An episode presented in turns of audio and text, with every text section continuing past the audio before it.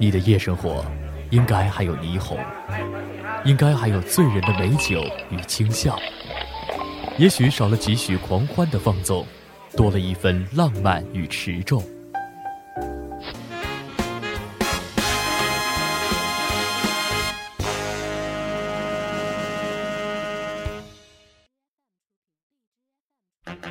今晚我想聊一聊村上春树和爵士乐的那些不为人知的故事，我讲，你听。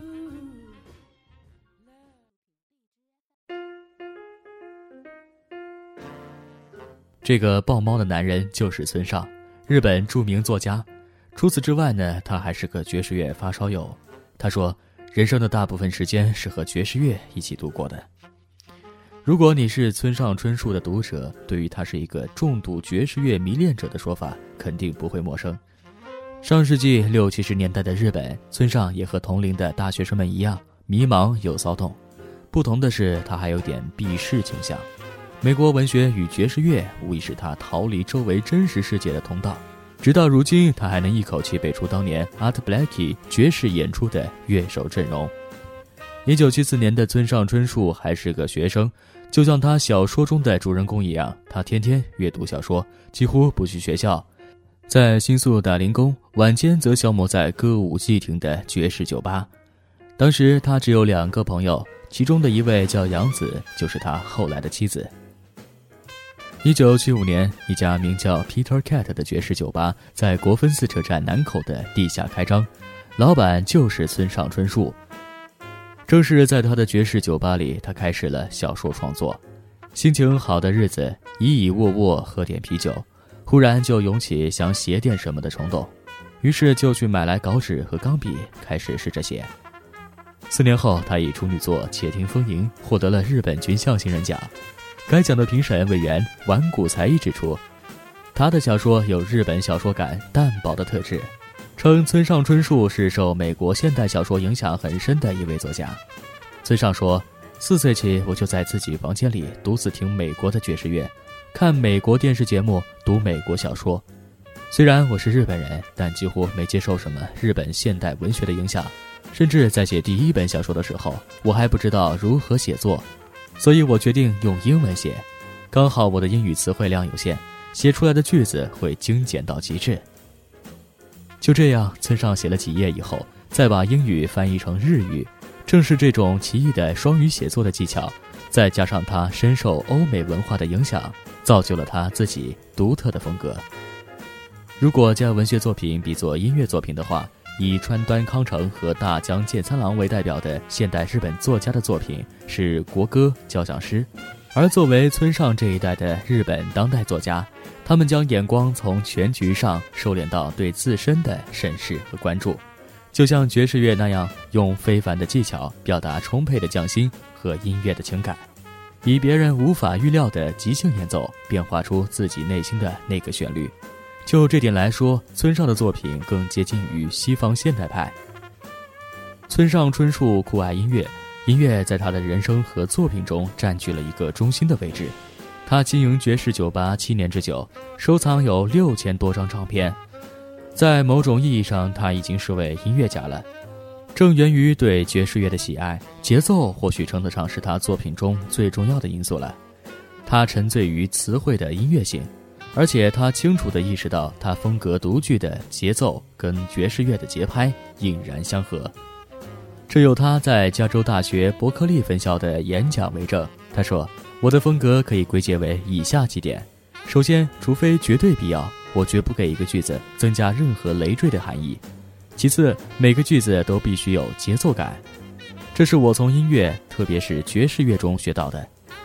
在爵士乐中，了不起的节奏可以造就最伟大的极其效果，一切都取决于节奏的轻重缓急。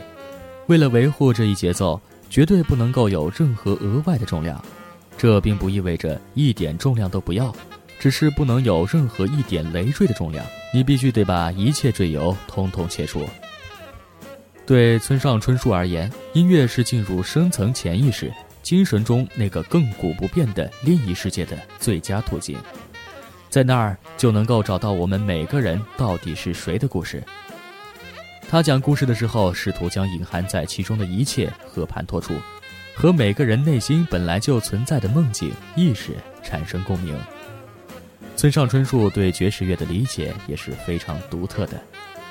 当有人问我什么是爵士乐时，我只能讲讲某个故事，并说那就是爵士乐了。这是一个很长的定义，但我无法给出一个更好的解释了。爵士乐就是这样一种难以用理性的条条框框去解释，而只能切身感受的东西。下面，让我们继续欣赏这些在村上春树的书中提到过的爵士乐作品。